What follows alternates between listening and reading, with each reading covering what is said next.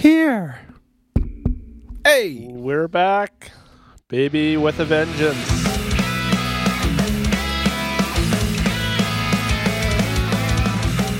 I feel like that's how you start like every episode. We're back, or Well, we did this it. time, this time we actually did.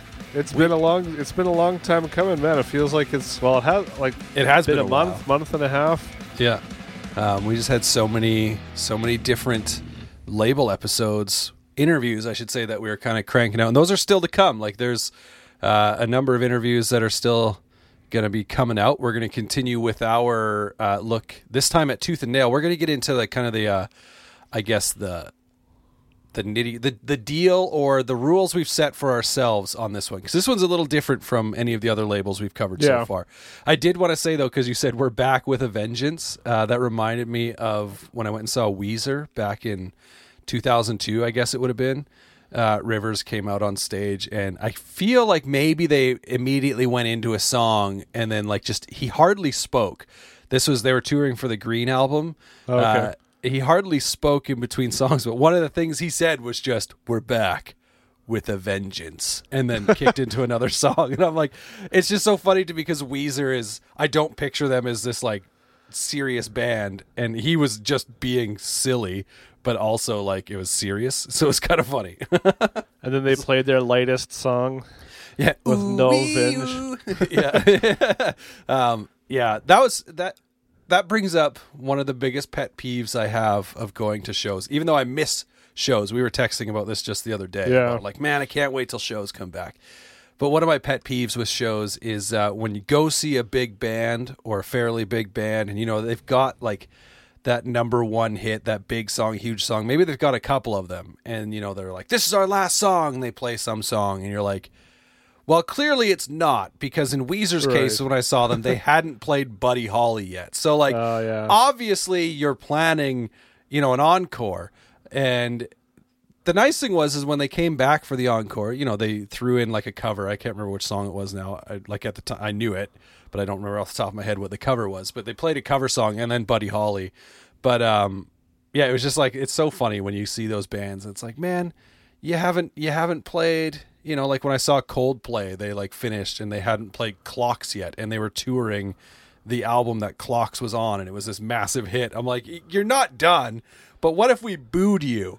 What if everyone just left, being like, you know what? Well, they're going to come back for the encore, and there's going to be six people standing there. I was gonna say, what if what if everyone at that Weezer show was just super pissed off that they didn't play Buddy Holly, and so they left? Like, man, that sucked. They didn't play Buddy Holly. And Weezer comes back out, and there's just nobody left in the room. That'll show them. That'll show them for sure. Anyways, welcome to Growing Up Punk. The podcast is about punk rock and all of its friends. My name is David. My friend is Aaron, and as you mentioned, it's been a while, man. Yeah, I've been uh, seeking my revenge ever since our last episode, That's awesome. so yeah. to speak. no, it's yeah, it's it's been. Uh, I guess. Well, it hasn't been a, really been a break. We're still recording interviews and Yeah. doing stuff. It just it, it feels weird when we don't get to see each other's beautiful faces. Yeah, like it's been like you said, the last episode we did would have been Equal Vision, which I mean, I can't even I don't even know what the release schedule has been now that I think about it. We've just had other episodes come in like the Stretch Armstrong episode, the interview that you did, which if you're listening to this episode and you haven't listened to the Stretch Armstrong one, you should go back and listen to it. I think it's a pretty pretty awesome episode and it kind of tees up something that we're going to do uh, in the future when we're done going through these labels. So if you go listen to the episode, you'll figure out exactly what I'm talking about, I think. But um, in the meantime, I'll just leave it at that. But we're going to take a look at Tooth and Nail Records this episode. So we've been going through just different labels that we loved that in, that um, you know influenced, inspired us, whatever you want to say. Uh, as we were, you know, growing up, and I, going forward, we do have um, at least one episode on a label that didn't necessarily for myself didn't inspire me growing up but more so as an adult has put out some records that i've loved Yeah. uh, so we'll get into that but the thing about tooth and nail is that um, we've covered realistically if we were just to do like a uh, a, a broad stroke like these are our top five releases each from tooth and nail we've really covered a lot of those bands Yeah. uh, and those releases. So we decided not to do that, and we decided instead to say, okay, we're going to go 2001 ish and later. And I kind of like threw that that year out there because I think, if I recall, the ever passing moment was. I think the last record that MXPX technically had out on Tooth and Nail, like it was, you know, it was released with A and M as well. But Right. um, I think that was the last one, and and and realistically, that like for me, I know there's like an old school tooth and nail group on Facebook that they they've like pinpointed what is considered old school and what is considered new school. So I don't Oh, know okay. what that specific album is. Uh, but so we just kind of threw threw a number out there and went, let's go with 2001 is where we're going to go and and up until present day if we so choose. But uh, which is funny because that's really a ton of music when you think yeah, about it's still it. 20 years. Well, and like if we were to have opened it up, it's only really getting rid of eight or nine years of the label, right? Like Right, so yeah. it's still the bulk of it, but it's just those, you know, it, obviously like the for us anyways, MXPX and Slick Shoes and Ghoti Hook and Dogwood and and not to say none of those bands could technically make this list. I will say for me, and I'm pretty sure for you, none of those bands did make this list. We wanted to try and do something a little different, even though Dogwood, you know, had some great records out after that. Uh, Slick Shoes, I think self-titled would have been the only one that came out on Tooth and Nail after that. So, right. um, and then yeah. Anyway, some of those bands that maybe we would have mentioned in that earlier stuff that would have been eligible. Uh, I will say this ahead of time. None of those guys are on there, and that's not a disrespect to those bands at all. It's more For sure, yeah. We've covered those bands in a fair bit of depth over over our time doing this podcast. So we're Yeah. gonna we're gonna shine a light on uh, some other bands, which I think will be radical. So uh, I don't think I need to ask you how you discovered Tooth and Nail. I'm sure we've covered these stories over and over I've again. got a so- whole new story. oh okay all right. Oh, I, I re- s- I rediscovered the label this week. would you say No, it's I'm a just kidding. would you say it's a oh, what is the what is A the hoax? start no no is it is it a, a different kind of story and what's the new, like- uh, no new kind of story. no new kind of story that's what it is i was like you were so close with an actual like tooth and nail pun there Yeah. or joke but i was like what Sorry. what is it but no new kind of story um Yeah, I should have thought of uh, some other like super random. well, actually, you know what? I, I, I do have some that just came to mind. yeah And uh, recently, because I came across, I was going through some of my storage stuff this winter and and going through some of my cassette tapes and uh, essentially giving them away to people that were going to use them. Yeah. And one of them was the "I'm Your Biggest Fan" number volume one compilation yeah which probably like I got that on cassette and I can still remember listening to that demo at a bookstore and just being intrigued by the types of bands on it. I mean, I didn't realize at the time that they weren't all tooth and nail bands. This was kind of, you know, when labels would do comps with Yeah. bands, some different labels and and so I was really listening to it and it was just like, man, there's a lot of weird bands on this. You know, there was a few on tooth and nail, lots that weren't and but it was just one of those things that kind of stuck out because at the time I was like, okay, like I don't know if I love all of this so much, but I, I think I love Tooth and Nail. And then kind of as time went on, went on, so that might have even been one of the the earlier memories that I, I haven't shared was was that comp. Yeah. I will say this about before we kind of get into our lists, uh, two things. One, as as is the case, I don't think maybe you've gotten yours written from number five to number one. Um, I don't know. We're just going to bounce around. Yeah. Okay, perfect. That mine mine are the same way. They're not actually in order. I'm sure I could narrow it down. Uh, so there's that, and number two, uh, same rules that apply in the past that we've done this. Only one album per band. And I was thinking about this, like maybe we should start saying these are like top five favorite bands from these labels because that's Yeah. really what it boils down to in some of these For cases. sure, and I can yeah. only pick one album, but um, but I did want to say about I guess my relationship with Tooth and Nail at this particular time because as I mentioned before, you know, like I grew up on the label. Tooth and Nail was the label that really introduced me to punk rock in the first place through MXPX and then, you know, obviously through bands like Slick Shoes and stuff like that. But come this time, I'm looking at my list, a few on my list for sure, and I know a few on your list. I like fell in love with those bands and those albums because I was actually working at a radio station at the time that played a bunch of those bands, and Yeah. that's kind of how I, you know, stayed in touch. Whereas, like, it, you know, in the earlier years when I was in junior high and high school and whatever, it was I was in touch with those bands because I was searching out tooth and nail stuff. By this point, a lot of these bands I kind of moved on. You know, I was Yep. I was in my twenties or whatever and working full time and stuff like that. And it was more just I I learned about them, you know, through work. So uh, it's kind of kind of interesting for me to go back to some of these records and go, oh yeah, I totally remember this. Um, so let's get into what's your first record you want to talk about. Yeah, I just wanted to say with with this list, it's really exciting and fun to do because a lot of these albums, at least for me, you know, like the bands we mentioned with kind of the punk era, like those are ones that you know I went back to time and time again and still do. And a lot of these ones, it was fun to go through because there's so many that you know I've listened to over the years. But it was like, well, what ones do I keep coming back to? You know, and Yeah. none of these, you know, I've listened. You know, when I look at my list, I can't you know see one of them and be like, oh yeah, I've listened to that album thirty times. Whereas with a lot of the other albums, it'd be easy, easy that much. Mm-hmm. And so it was cool just seeing like you know you know going through and be like, okay, why do I want to pick this one? What stands out about it? You know, it's not you know maybe necessarily what people would expect in there, but it stands out for one reason or another, and Yeah. and so that's that's why it's fun to kind of revisit, not revisit, but you know, visit I guess some albums from a label that we've revisited a lot. So, Yeah. anyways, so the first one I have is a band called Number One Gun, and the album Secrets and Knowledge. Time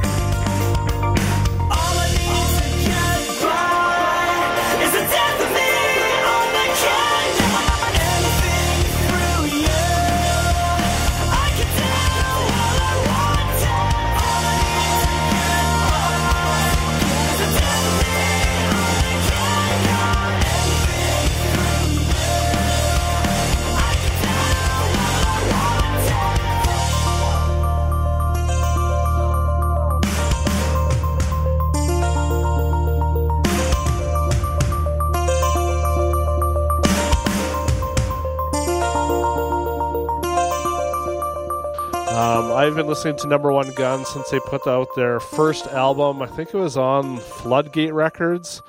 Um, was, was that celebrate mistakes? Yeah, Yeah. yeah, and then they yeah, then they signed with Tooth and Nail, and I remember hearing about that and being really excited about it because I thought they were a really cool band. It was you know kind of in that pop punk genre, but it had a bit more depth to it. The vocals really stood out. The production, there was just something special about it. And uh, so when they signed with Tooth and Nail, and uh, this is I think the third release, or yeah, it's a fourth studio album by them. Um, but it was their third on Tooth and Nail, released on January 26, 2010. And there's just something special about this album. And I think by this point, it was mostly just their singer, Jeff, who was, I think, the main singer songwriter.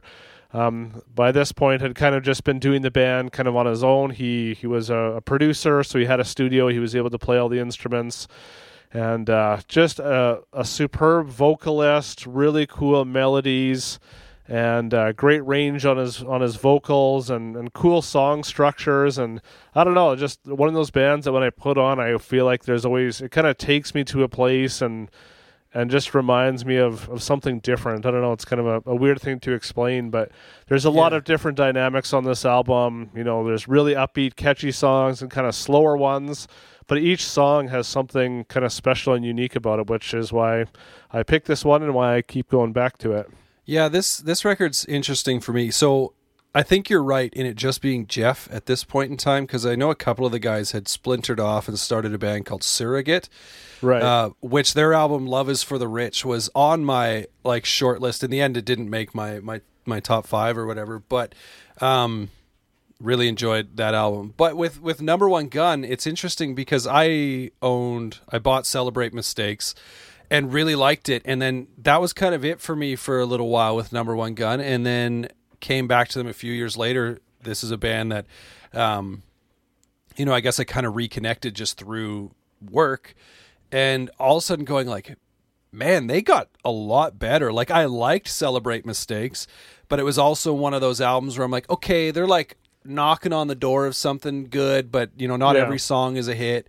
Uh, and not necessarily a hit as in like, oh, it's going to have, you know, success on the radio sort of thing, but just like not every song is is that great. But then their albums, they had a couple of albums in a row that I was like, oh, this is really good. And I think it probably boiled down to when it was, you know, mainly just Jeff or, you know, Jeff and a select group of people that were working on these records. And, uh, yeah, no, they're, they're really good. Really dug them. Um, I guess I'm just trying to see where I want to go with my list here. I, I think I'm going to go with a band that, you know, I was kind of into before uh, a number of these as well. I'm going to go with Me Without You, Catch for Us the Foxes.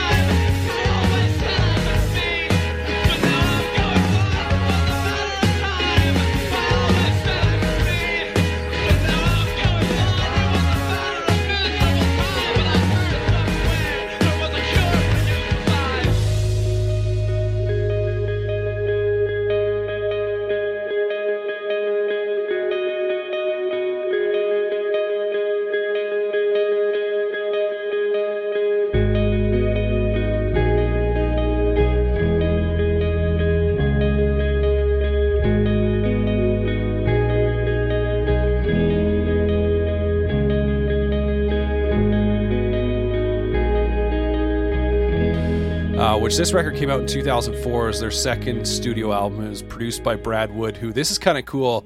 Worked with bands like Sunny Day Real Estate, The Smashing Pumpkins, and eventually Say Anything. Um, and I know Me Without You further down the road. I don't remember off the top of my head right now which record specifically, but they actually um, had a song that featured uh, the lead singer of Sunny Day Real Estate on it. So I don't Oh, know if cool. that I don't know if that connection was made through through Brad or if it was just you know whatever the case. I think they also maybe that same record or not had a song with Hayley Williams from Paramore on it. Oh yeah, which is, cool. Which is also Yeah. like such a weird thing for me because like yeah, me Without You is a band that. So I think I was first introduced to them through um, a DVD uh, called "This Is Solid State," and I think that's what it was.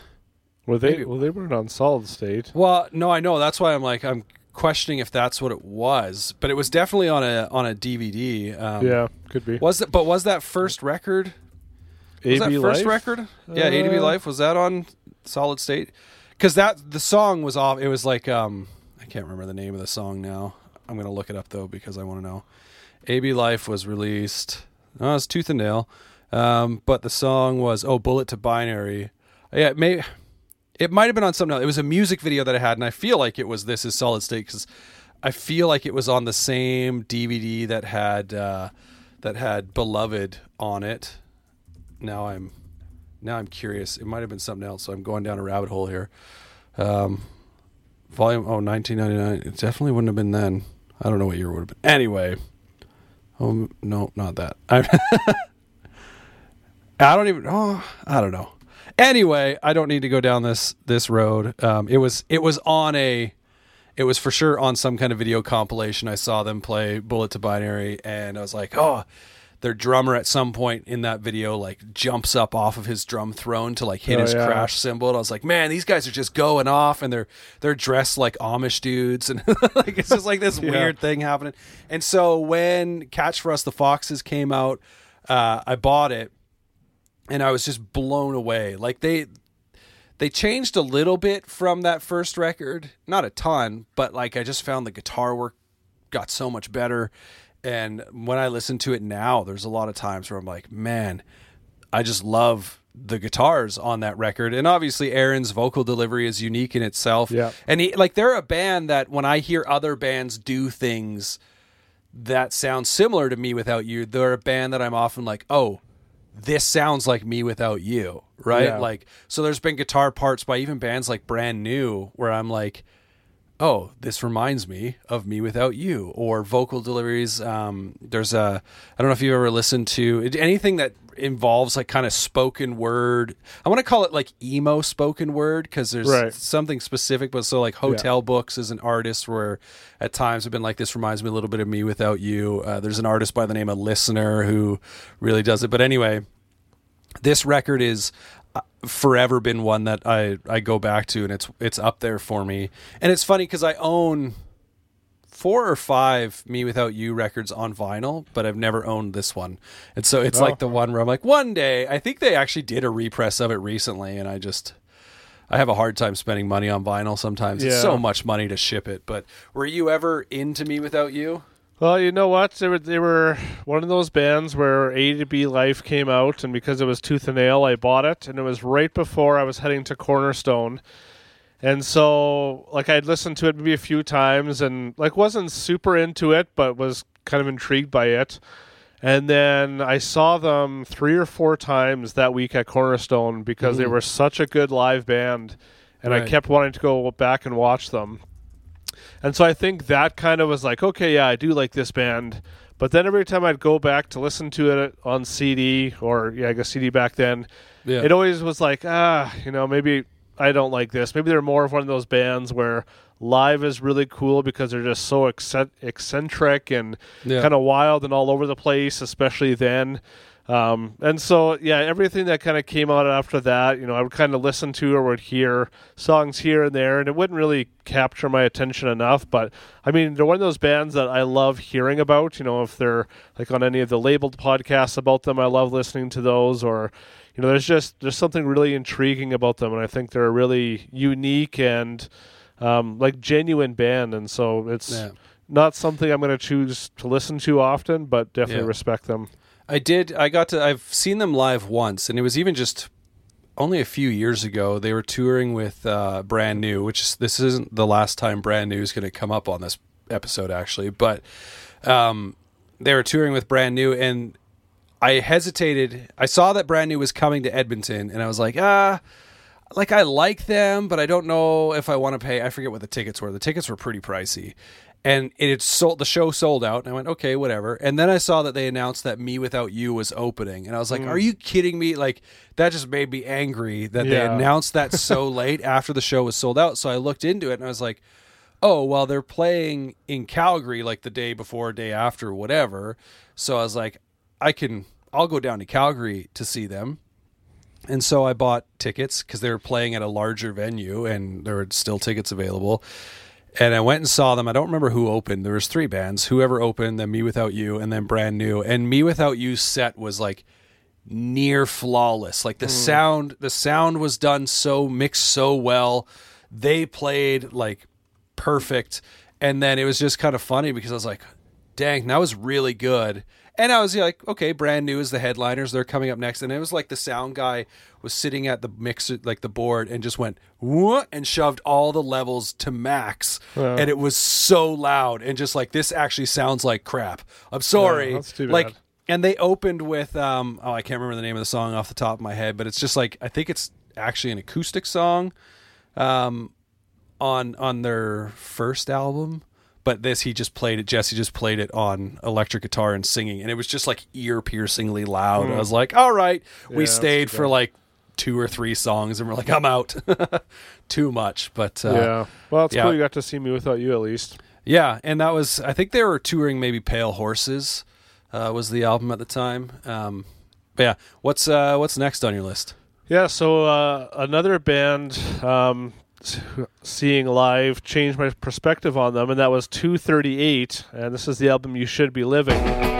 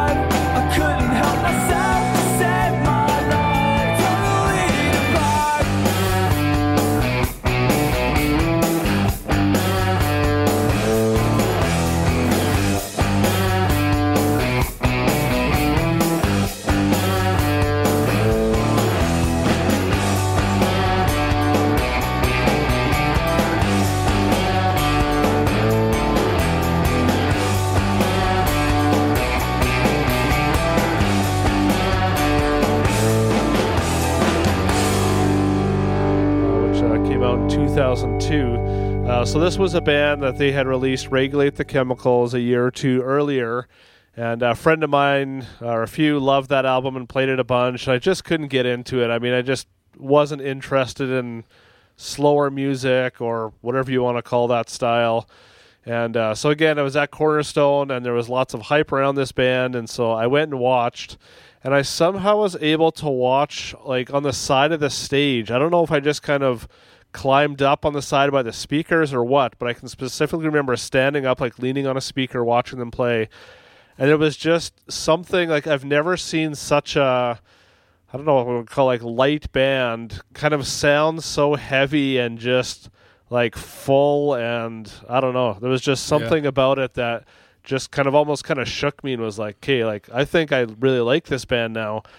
And uh, and kind of ever since this this album, and then so I went back to regulate the chemicals and was like, okay, I do like this now. So I don't know what shifted in there, but so yeah, this is one of those albums again that every time I go back to, there's just I take something else from it. You know, there's really kind of cool highs and cool lows and different ups and downs and dynamics in it. You know, it's a fairly simple album. Like, there's nothing crazy like song structure or guitar wise. But I don't know. It's just a really, really unique album and, and a really cool band. And I'm glad I had that opportunity to change my mind on.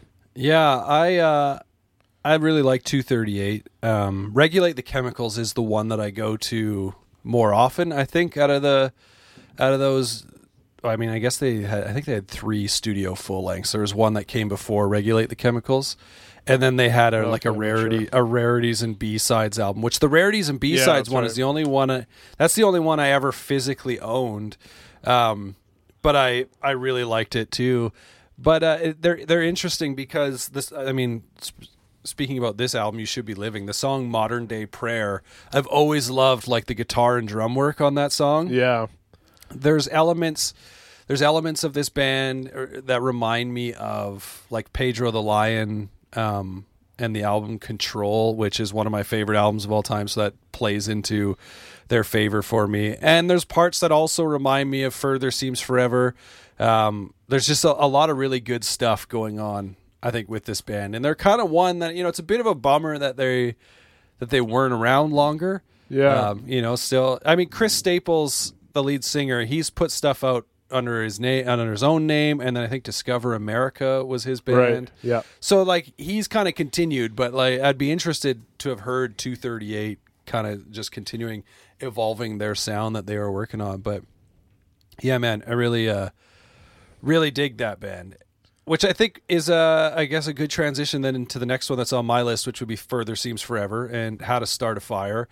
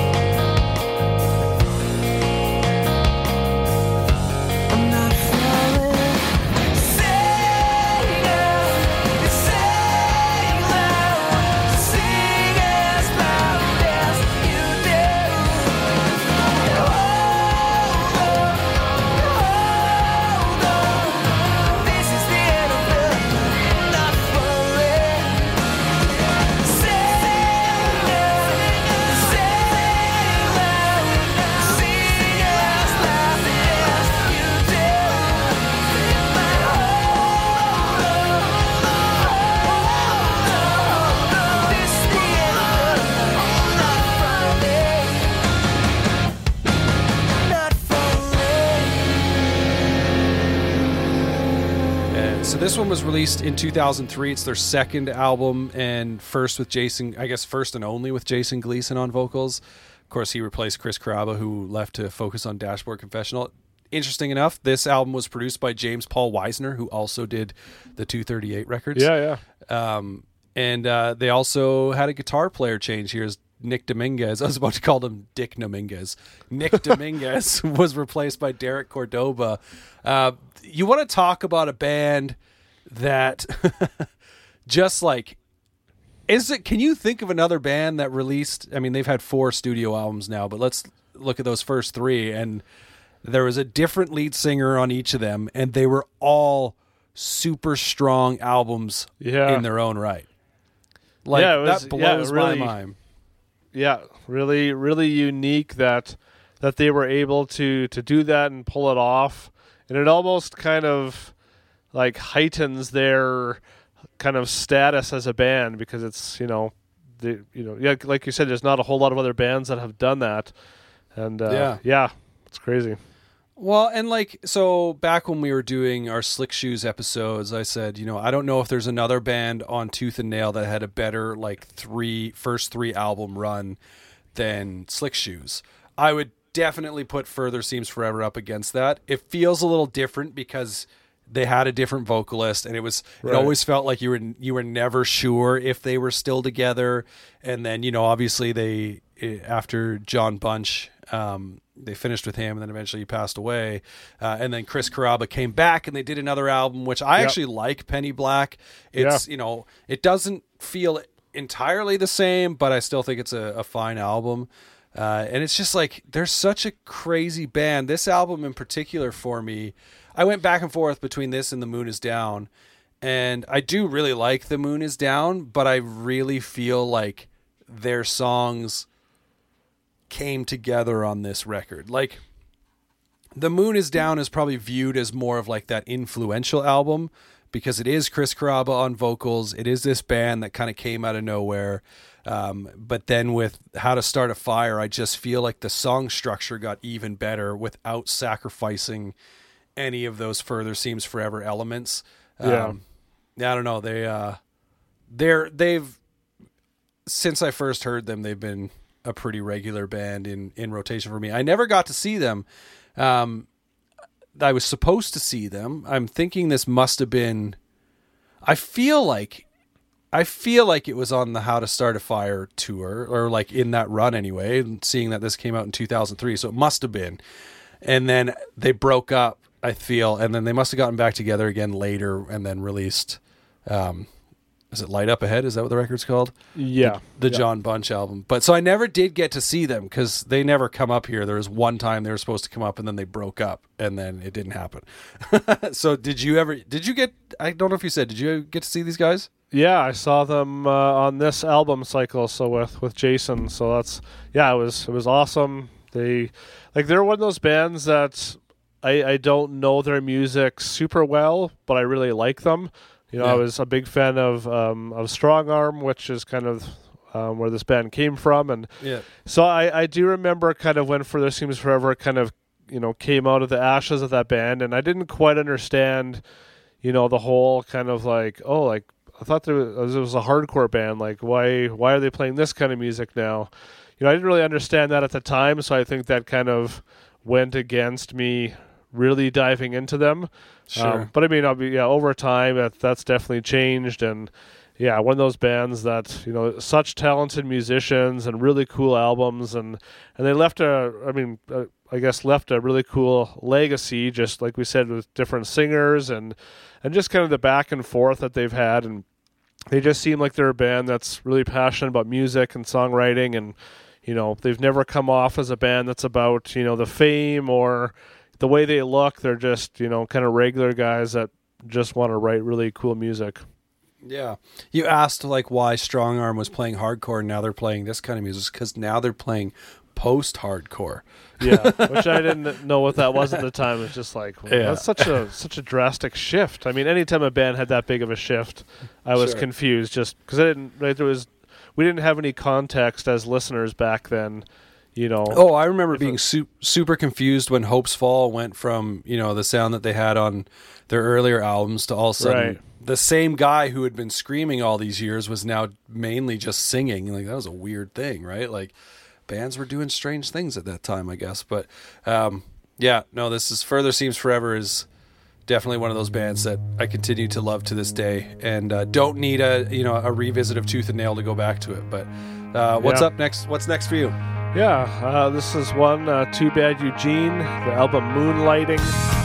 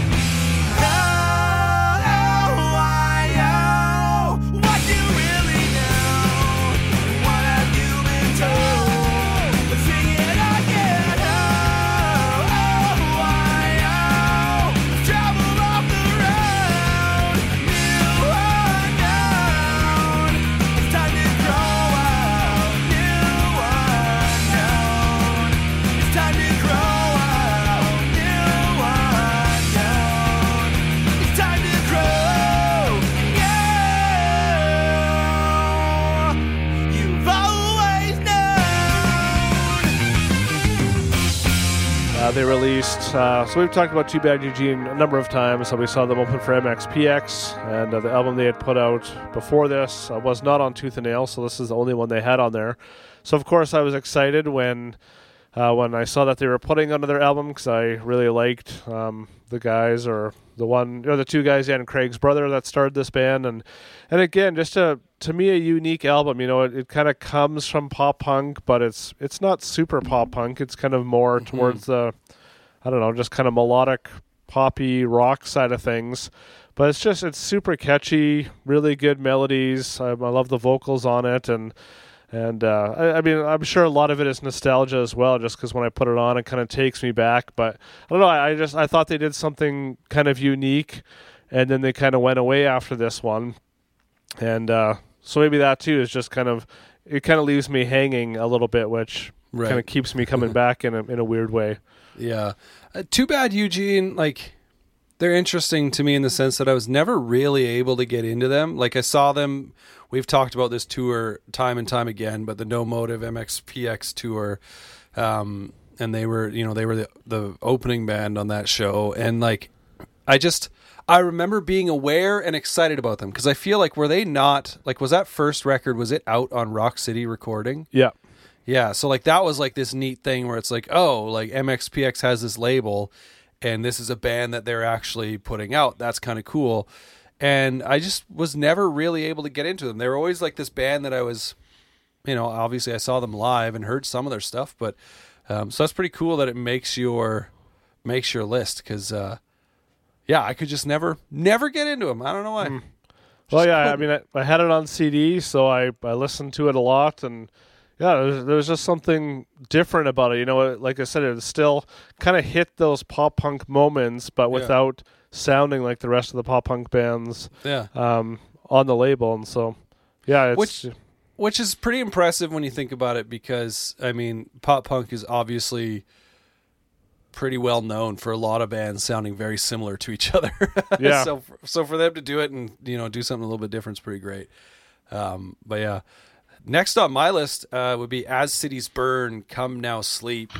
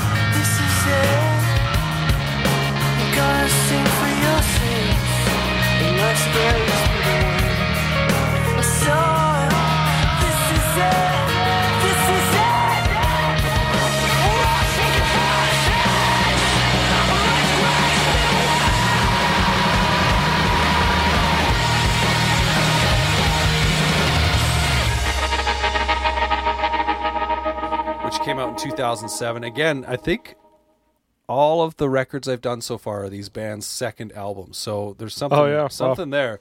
Um, this was actually, I guess, released on Tooth and Nail and Solid State Records. So there's Oh, that. okay. Uh, produced by Matt Goldman, who worked with bands like Underoath, The Chariot, and Anberlin. And uh, it, this is my. I, I'm sure there are some people, as Cities Burn fans, that are like, "Oh, you got to go with Son." I what is it? Loved Son I you, loved you at your darkest. I loved you at your darkest, yeah. And for me, the vocal change is really what sells it for me. Um, I can't remember what was the. There was a song, song on "Son I Loved You at Your Darkest." Was it called "The Widow"? It was That something like familiar, that. yeah. And it's and it's just um, Cody uh, on guitar and singing. And I was like, I listened to that song over and over again. There was a live version from like Cornerstone or something like that on YouTube that is just like really good. And so when I first heard this album, I was like, ah, he's got such a unique voice uh, to me, and the guitar work was there was a there was a change there too. I just I, there's I love everything about this record. Um, it's not necessarily the easiest listen for me, one that I come to all the time, but it's Yeah. one when I when I do put it on, I'm just like I have to appreciate you know the songwriting and musicianship of it, and for them to make that change, I think, and you know we're talking about bands making changes, and I think pull it off very well. Like they, Yep. I liked them more, but. Were you into As Cities Burn? I yeah, I really liked "Son I Loved You at Your Darkest." I had that album. It was one that got played uh, in the in the van on tour a lot. And then when this one came out, I mean, there was yeah so much going on around this one, and uh, you know, I don't need to recap all of that. They I think they did an episode in the labeled podcast. If Right. people want to hear more about that, it's re- it's really interesting. And so yeah, I mean, this was a change that didn't get me super excited. and so I don't know the album really well, but um, yeah, again, one of those bands that I think is cool because they kind of stuck to their integrity and what they wanted to do, despite you know probably being pulled in all different directions. Yeah. And uh, I finally got to see them live a few years ago too, which was Oh, nice. awesome. Su- Yeah. Super good live band, and so I would definitely go watch them live again. But I probably won't go and uh, choose to listen to this album. Are they back together, like with TJ back on vocals as well? These, I feel like I'd seen that. Uh, yeah, I Like, d- I, don't know least- all the specs enough to. Say at least I think according to their Wikipedia page, like he's listed as um, as a current band member. Yeah, it could be. Uh, I just want to double check, but yeah, I, I think, but they haven't. I don't think they've released any music since he's back. Yeah, it says he's a current member of the band. Okay. Um, but I'm just wondering if they've had anything out. Oh, I guess they they released something on Equal Vision in 2019. Oh yeah, yeah, that's right. Yeah, was it a Scream- full album or an EP or well, something? it's it's listed as a studio album, "Scream Through the Walls." Um. Oh yeah, but this doesn't. Wikipedia doesn't have anything for it. But so I haven't listened to it. I'd be interested to go check it out because, because yeah, they uh with them back, I'd be interested to see if they kind of kept going that same way or not. But um, anyway, yeah. As cities burn, man. What's up next for you? Yeah. So this is going to be my most um, maybe random pick or one that people might be like, "Come on, how could you pick that out of all Yeah, the good I- things there is to pick?" I, I know where you're going with this pick. so, but there's I've, I've got some. So the band is Blessed by a Broken Heart, and the Yeah. album is Feel the Power. And uh, so this was the the final. Hold on, you you Yeah. said that wrong. It's blessed by a broken heart. Feel the power.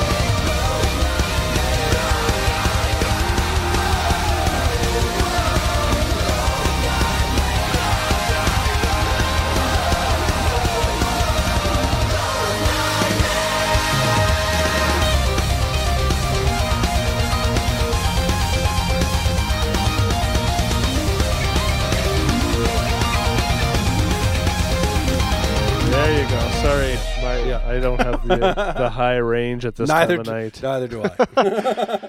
Uh, so this band, like I've I've been following this band pretty much since their inception. So they're a Canadian band too. So cool Yeah. to uh, shout out um, one of few Tooth and Nail Canadian bands. yeah. Um, like I remember buying their albums through like local distros, you know, way back in the early 2000s.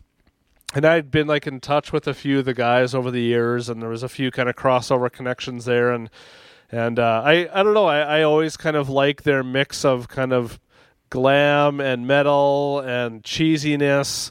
And uh, so I, I will say there are moments on this album where I'm just like, okay, this is kind of like borderline, you know, a little bit too much. Yeah. But it's I don't know, it's a super fun album. It's produced really well. They're amazing musicians. To me they really ramped up everything on this album.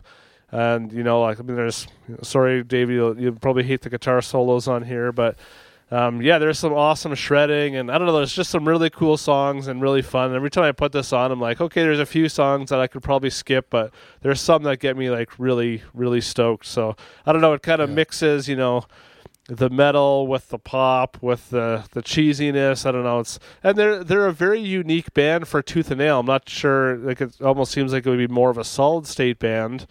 Um, but you know, besides a band like Squad Five O, who kind of had some glam elements in it, there really wasn't anything else like this band, either on Tooth and Nail or Right. Solid State, that kind of Yeah. leaned more towards that kind of glam power metal sort of stuff. So I don't know. I thought they did it really well. I love this album, and I kind of went back and forth.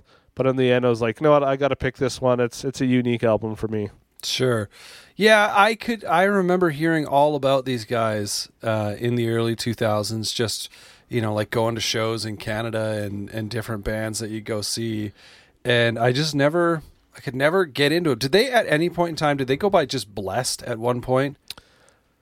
You know, I think they've kind of gone back and forth on that, or even just kind of done Yeah. that, you know, with some advertising. But I Well, mean, yeah, all the music they've released has been blessed by a broken heart. I It has. Okay, that's what I was. I was. I've in my mind. I was thinking they changed their name. Well, Actually, to yeah, I think there was, blessed, like, talk of that, but then they broke up or didn't do anything or whatever. Maybe. So but yeah. Um. uh, yeah. I guess it does say also known as BBABH.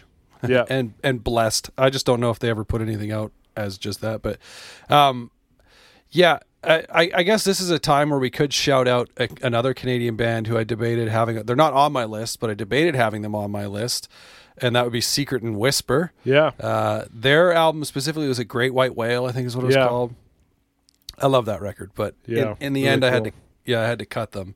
Um, so I'm going to connect my next pick with my previous pick uh, because the lead singer of this band, if I understand correctly, played bass in As Cities Burn, at least as a touring member at one point in oh, time. interesting. Um, but the band is Jonezetta, and the album is Cruel to Be Young.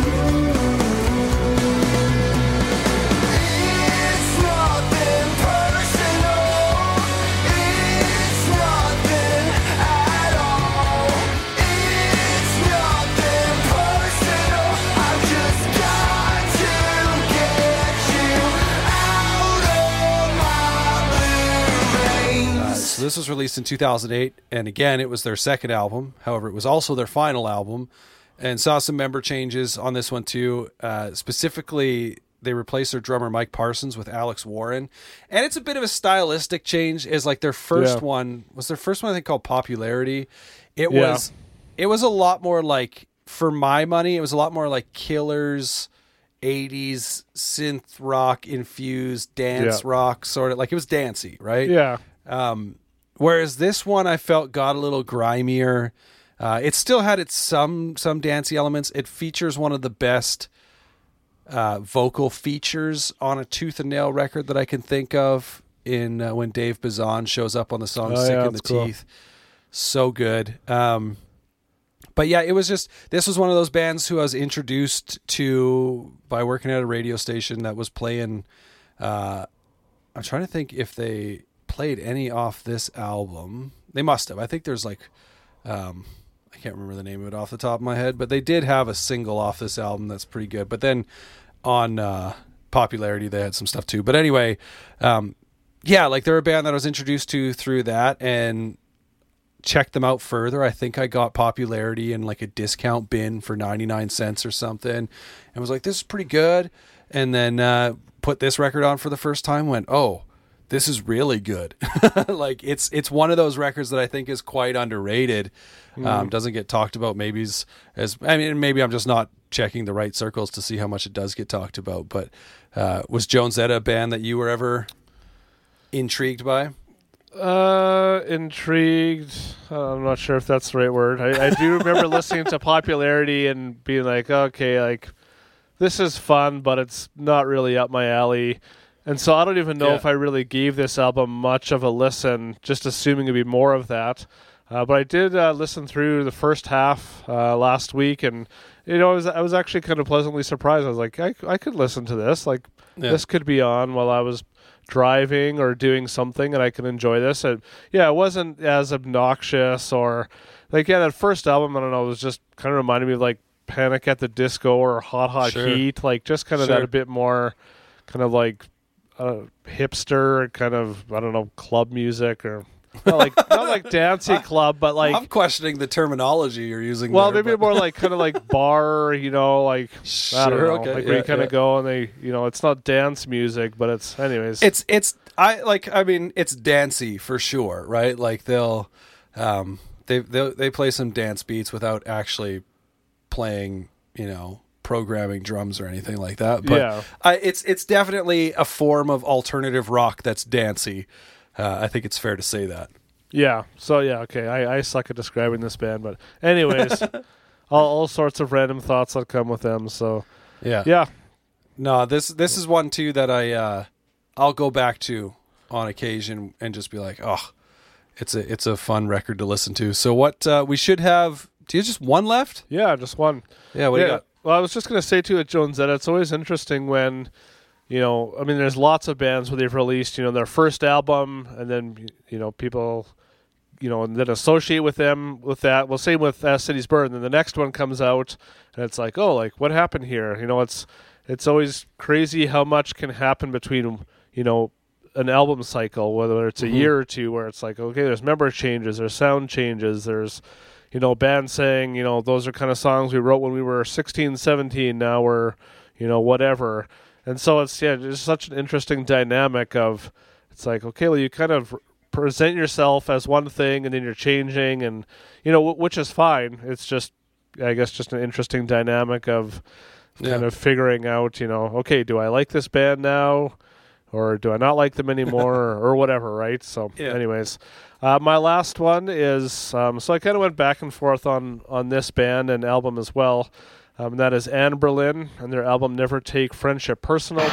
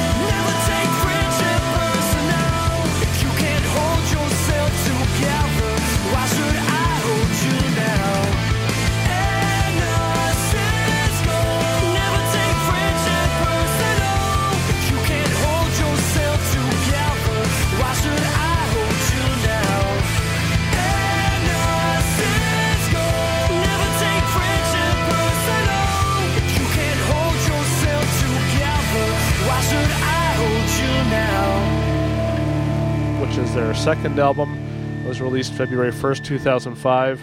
I saw Anberlin uh, here in Regina on their uh, blueprints for the black market. And that was kind of like before they had, you know, they were kind of starting to gain some momentum, but, you know, there was you know, maybe like a 100 people at the show. Afterwards, they went out back and just started playing acoustic songs. I don't know if it was covers or something. And, and people kind of started gathering and singing along. So that was cool. And then the next time they came through, uh, I don't think it was on this album, maybe the one after. Like the show was sold out. You know, there was five, Yeah. six hundred people there. They had really grown in that time. Um, but yeah, this I don't know this album. When I think of Anberlin, this is always the one that I go to. I don't know if it's just the one I listen to the most or I like the most. Um, so I just listened to it again a few weeks ago. Uh, you know, as I was thinking about this list, and was like, yeah, I still need to put this album on there. Um, yeah, just one of those bands who, you know, I kind of went up and down, you know, throughout their discography. You know, I, I was definitely drawn more towards their kind of upbeat songs versus the slower ones. Um, but this this album has a bit of both, and I and I like both the you know the more higher energy and the, and the slower ones too. I mean, Yeah. yeah, there, there's a lot a lot to take from Anberlin. Great songwriters. Stephen's an awesome vocalist and lyricist, and and uh, yeah, just I, I really love this album. Yeah, this is a band that I was pretty heavily into um, at one point in time, and this it's either this one or Cities that I kind of typically go back and forth between, which I think is uh, pretty pretty standard. Yeah, I kind of always pair those two together as well. Yeah, which is interesting because I do have. I sent you a picture earlier today that's like close enough, and you're like, to what? And it was a picture of Anberlin, their their live record where they played this like Never Take Friendship Personal and Cities, and so I was I was listening to it in you know just just Never Take Friendship Personal, um, like on vinyl or whatever, just to kind of in prep or whatever. But the, my thing with Anberlin over the years is that you mentioned Stephen Christian's vocals, and that's actually what turns me off of the band a lot now. I like at the time when I was most into them, I probably would have said, yeah, like he's a great vocalist, but like, and and I I still think he is, but I just find where I'm at now, his vocals get on my nerves a little bit at times. Um, I don't know what it is necessarily. I can't really pinpoint it, but I don't I don't go to back to them a ton anymore.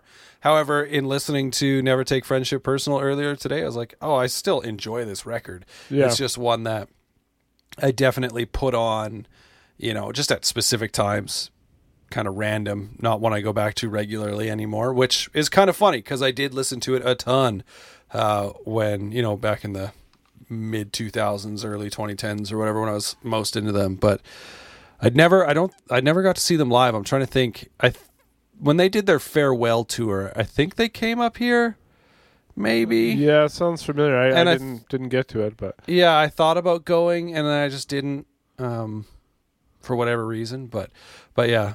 My final pick, I mentioned earlier, I said this won't be the last time I bring up brand new on this episode because this band actually has connections to brand new. It's Sainthood Reps and their album Monoculture.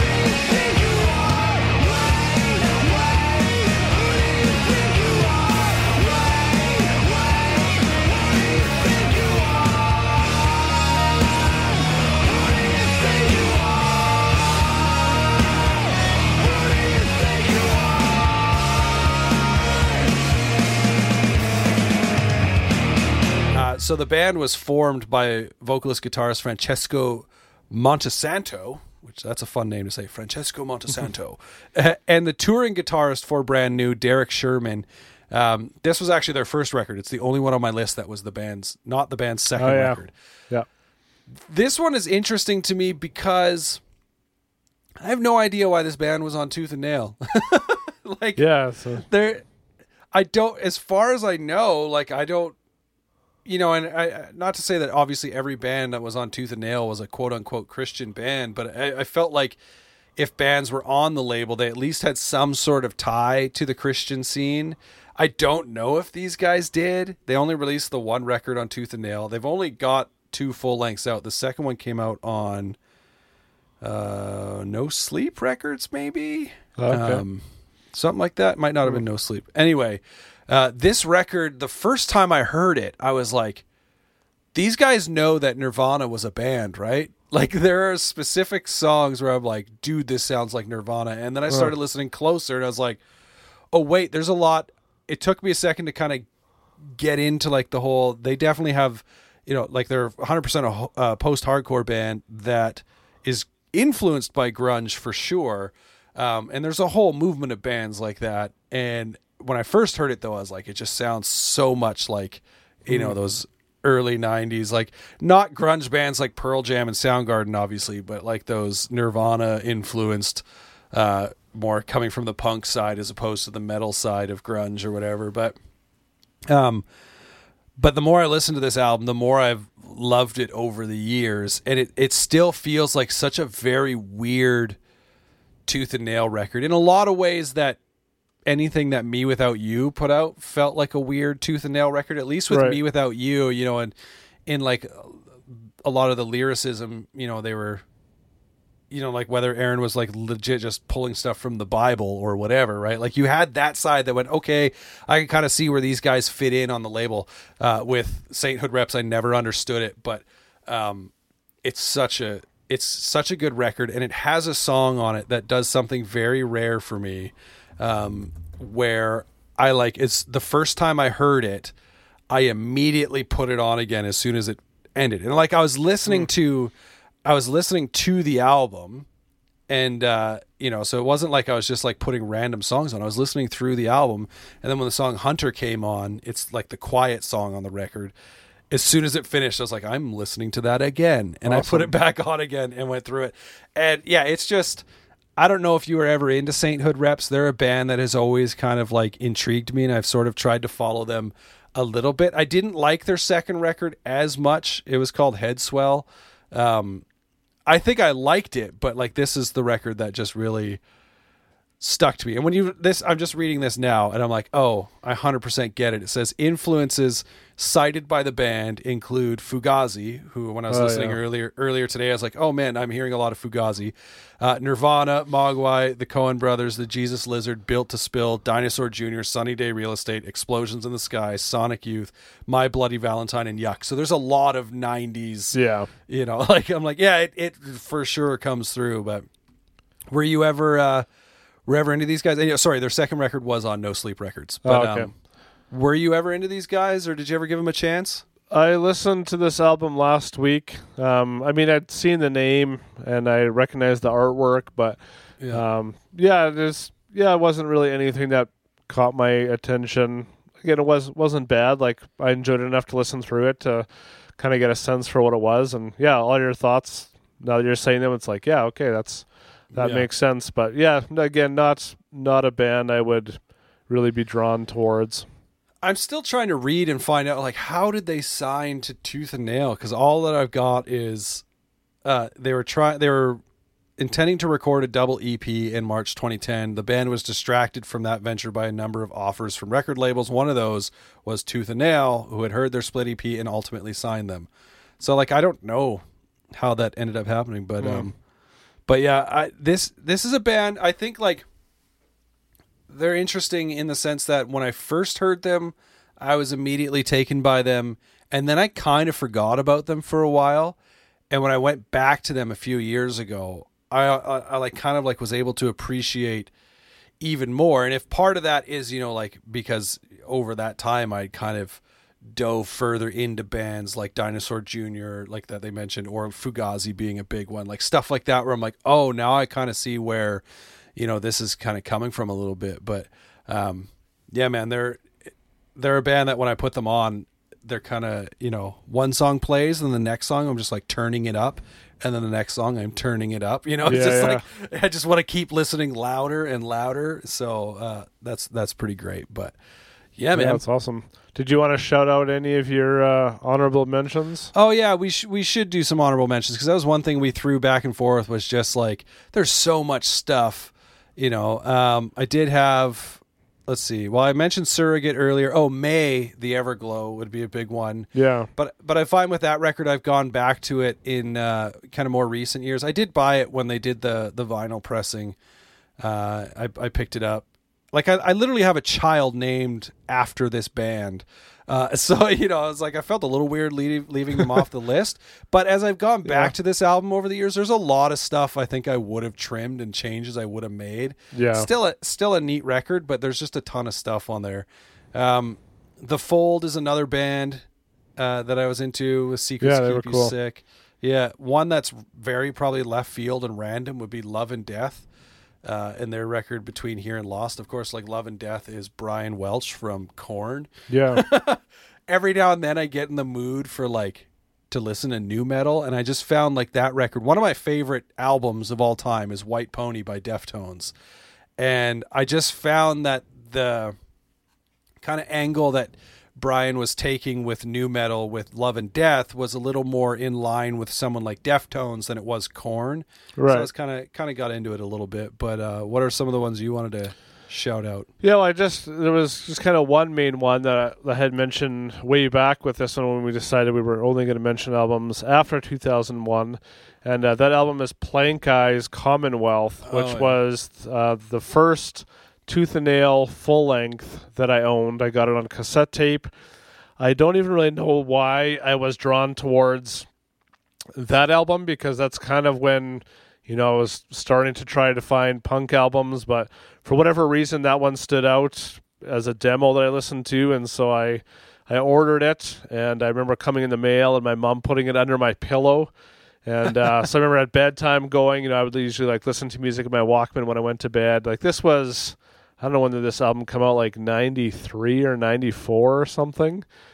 Um, so I was only, yeah, like 11 or 12 or something. But, you know, just again, just that intrigue of, of music I hadn't been exposed to before. And, and because I only got, you know, a new album every three or four months or something, I would just listen Yeah. to it over and over again. And so this is one that just solidified itself in my brain as something I liked, even though I didn't really know any of the like references or uh, not references, but like kind of context to like what their sound was or who they were influenced by. It was just something different, and uh, it's still an album I love going back to. You know, if it's if that album came out today, I probably wouldn't be that drawn to it, but Yeah. um, and I didn't really listen to a whole lot of them after that. Um, I, don't, I don't know. I, I love Scott Silletta's vocals on it, and there was just some really cool songs on that album. Man, when I think of Plankeye, they were never a band that I owned anything by. I purely knew them from like obviously like the Tooth and Nail compilations Yeah. and and like the I had the what the, what was it called? It was like the first however many it was a DVD that had all their music videos on it. I think it was like 1993 to 1999 or Okay. whatever it was, right? Um I think of like all of those things, and Plankeye is Yeah. definitely one of those bands that's ingrained in tooth and nail, uh, just like the culture for me. But they also give me this like warm, fuzzy feeling inside because I I like put them in line with another band who at that time wasn't a tooth and nail band that I absolutely loved that would eventually sign to Tooth and Nail, but Bleach. Uh, Oh, yeah, yeah. Like w- with their album Space, like that Yeah. sits right next to like you know those Plankeye albums and stuff, and they're like similar in just like uh, you know alternative rock bands in the Christian scene that were just like good. Um, and uh, every now and then, I don't think it's on any streaming services, but I get like the craving to listen to Space by Bleach. Yeah, And- and I'm always like- streaming. Yeah, I'm always disappointed, yeah, because maybe it's there now. They're one of those bands where randomly I'll check, and you know, because sometimes stuff gets added, right? Like, for instance, Forever. Speaking of Tooth and Nail, "Building a Better Me" by Dogwood wasn't on Apple Music, and now Oh, it is. weird. So, like, hooray! Yeah, I don't, Yeah. don't understand why, but um, oh, another album I could shout out because it did. It sat on my list for a little bit, and then I ended up removing it. Was uh, "Southern Weather" by the Almost oh yeah, it's it's not on stream uh, Apple Music either, and I ended up not adding it because Underoath, like they like well not Underoath, but Aaron Gillespie and the dudes from Under, it's just kind of gotten on my nerves a little bit over the last few years. So I'm just like, eh, don't really listen yeah. to them. It That is, is a but- cool album though. Definitely one Yeah. of the better kind of solo albums, so to speak. Yeah. Well, and and when I say like even like the guys in Underoath getting I, like I actually liked Erase Me. Like it's not even a problem with that. It was just I watched like too many interviews with them when Yeah. they're always answering the same questions from reporters, like from not reporter, I guess journalists, whatever. And I was like, just got tired of hearing Yeah. them. So, um, but yeah, man, like there's a ton of great stuff that came out in the I mean I guess in the past 20 years essentially. but uh you know most of this stuff I think I don't know if we had anything oh Monoculture by Sainthood Reps came out after 2010. I saying I don't know if we had anything. Uh, Blessed by a Broken Heart was 2012. Okay, so that oh is that the newest one? That might be the yeah, newest. yeah, the newest one. Yeah, and I kind of went through all the newer ones and was like, ah, I haven't spent Yeah. enough time with, and with like they those.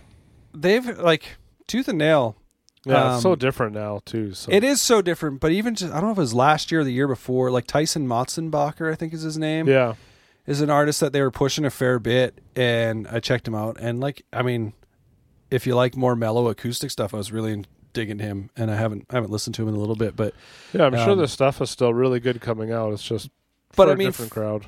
oh, 100 percent. And like for a label to be around as long as like Tooth and Nail has. Like you're gonna adapt, right? Like we talked about that with Vagrant Records, and even when we get to do them in the future here, like Epitaph, they've got a lot of different stuff on that label Yeah, now that. I'm sure just like makes old punks super angry. Yeah, right? Like Fat Records, I think has pretty much like stuck to, you know, like just like releasing skate punk and punk records and whatever. I don't think they've ventured too far from that. right. But like most labels, yeah, I'm like if they're still around, they've made they've made some adaptations, but it yeah, is but what what's, it is, man. what's cool about Tooth So- and Nails, they're still willing to, you know, put out Slick Shoes and this, the Hang Nail Christmas EP, and, you know, so if they have a relationship Yeah. with the band, it's not like, ah, we don't really do that stuff anymore. It's like, yeah, that'd be an awesome opportunity. Like, go for it. exactly like they haven't abandoned you know that in their past and whatever and i mean that was showcased you know uh, i mean i guess it was a number of years ago now but when no new kind of story came out. Right. and obviously like with the labeled podcast like when brandon's kind of popped on here and there from when i've listened and whatever like it's not like they're at a place now where like oh we only release like you know kind of this kind of music so we're just going to ignore our past here. Like they still it's all still there. They still Yeah. embrace it so that's cool. But yeah man i think that'll I think that'll wrap this episode up. So before we get out of here, go follow us on social media at Growing Punk Pod. You'll find us on Instagram and Twitter. Our personal Instagrams and Twitters are linked there as well. Uh, oh, I should say, part two of this Tooth and Nail episode, ser- uh, part two of this Tooth and Nail look. Uh, anyways, uh, comes up next week. you had the chance to interview uh, Seth Roberts from Watashi Wa. Yeah. So that's coming out. Uh, find out what he picked um, and how many rules he broke in his uh, top five tooth and nail records. Yeah, Um, yeah, sorry. and I, I, I will say their album, The Love of Life, was also on my list, but because we talk about it in that episode, Right. I figured I would leave it off of this list. I was I was a big fan of Eager Seas, like that record. Um, Yeah. really dug it too. That I was listening to that around the same time as I mentioned Surrogate earlier, like a lot of these albums at that time. Um, but yeah, so go follow us, Growing Punk Pod. Uh, you can find us growingpunkpod.com. You can find us wherever you listen to podcasts, including YouTube, Apple Podcasts, Stitcher, Google, whatever. All the places, Spotify. Tell your friends, share the show. Uh, other than that, thank you for listening. So, yeah. See you next Bye-bye. time.